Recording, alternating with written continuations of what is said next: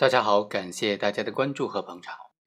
在发生交通事故的时候，我们首先想到的是由保险公司来理赔。那么，保险公司有哪些抗辩的事由呢？保险公司能不能说因为车辆没有通过年检，所以这是免赔的免责的事由，由此来拒绝赔偿？这种观点在司法实践当中有多大的效力呢？法院会不会支持这种观点呢？另外啊，本案还涉及到另外一个问题，在这种挂靠关系当中啊，挂靠的车辆发生了车祸，产生了侵权的行为，对外是需要承担赔偿责任的。这个被挂靠的公司需不需要承担连带赔偿责任呢？今天我通过这个案例和大家简单的来分析一下这两个问题。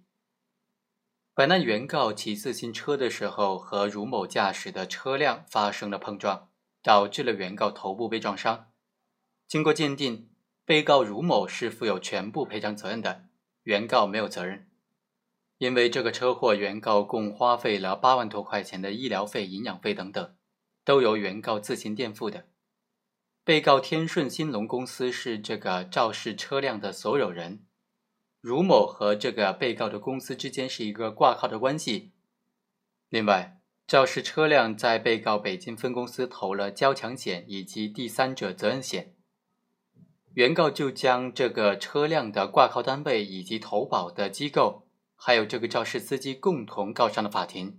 要求他们承担连带的赔偿责任。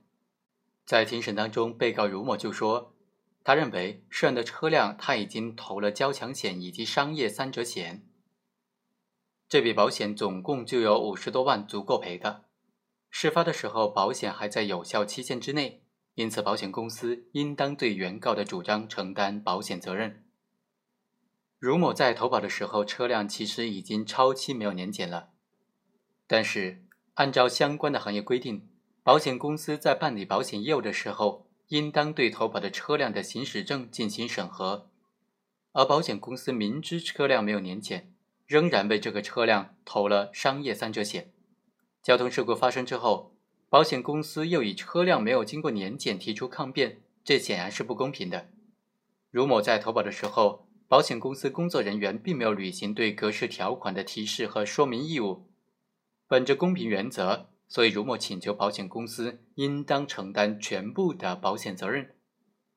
本案是涉案车辆在停放时发生的事故，涉案车辆不按期年检，并不必然的导致了车辆发生交通事故。两者之间没有因果关系，这个保险公司就辩称说，事故车辆虽然投了交强险，还有不计算免赔条款的商业险五十万元，事故发生在保险期限之内，事故车辆在事故发生的时候没有年检，这属于商业险的免赔的事由，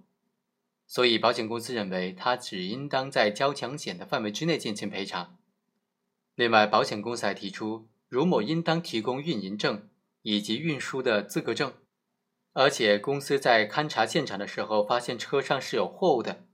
所以不认可车辆处于停运状态的这种主张。最终，法院认为，卢某将车停放没有尽到注意义务，导致了交通事故的发生，应当承担全部的责任。交通部门都已经进行了认定，所以这个责任分配，法院予以认定。这个车辆在被告保险公司投了交强险以及商业险，在庭审的过程当中，被告主张说卢某所驾驶的车辆没有按照规定年检，属于商业三者险免赔的事由，但是卢某却不认可说投保人的签名就是他本人书写的，被告这个保险公司也没有充分的证据能够证实，他已经就免责的条款尽到了提示以及明确的说明义务。结合事故车辆是通过汽车销售公司代办保险，投保的时候没有经过年检，投保单上的验车的情况没有填写。结合这些情况，法院认为，这个保险公司的商业险免赔的辩解是不能够采信的。这个事故造成的损失，首先应当由承担交强险的保险公司在责任范围限额之内进行赔偿，不足的部分呢？再由商业险的保险公司根据保险合同进行赔偿，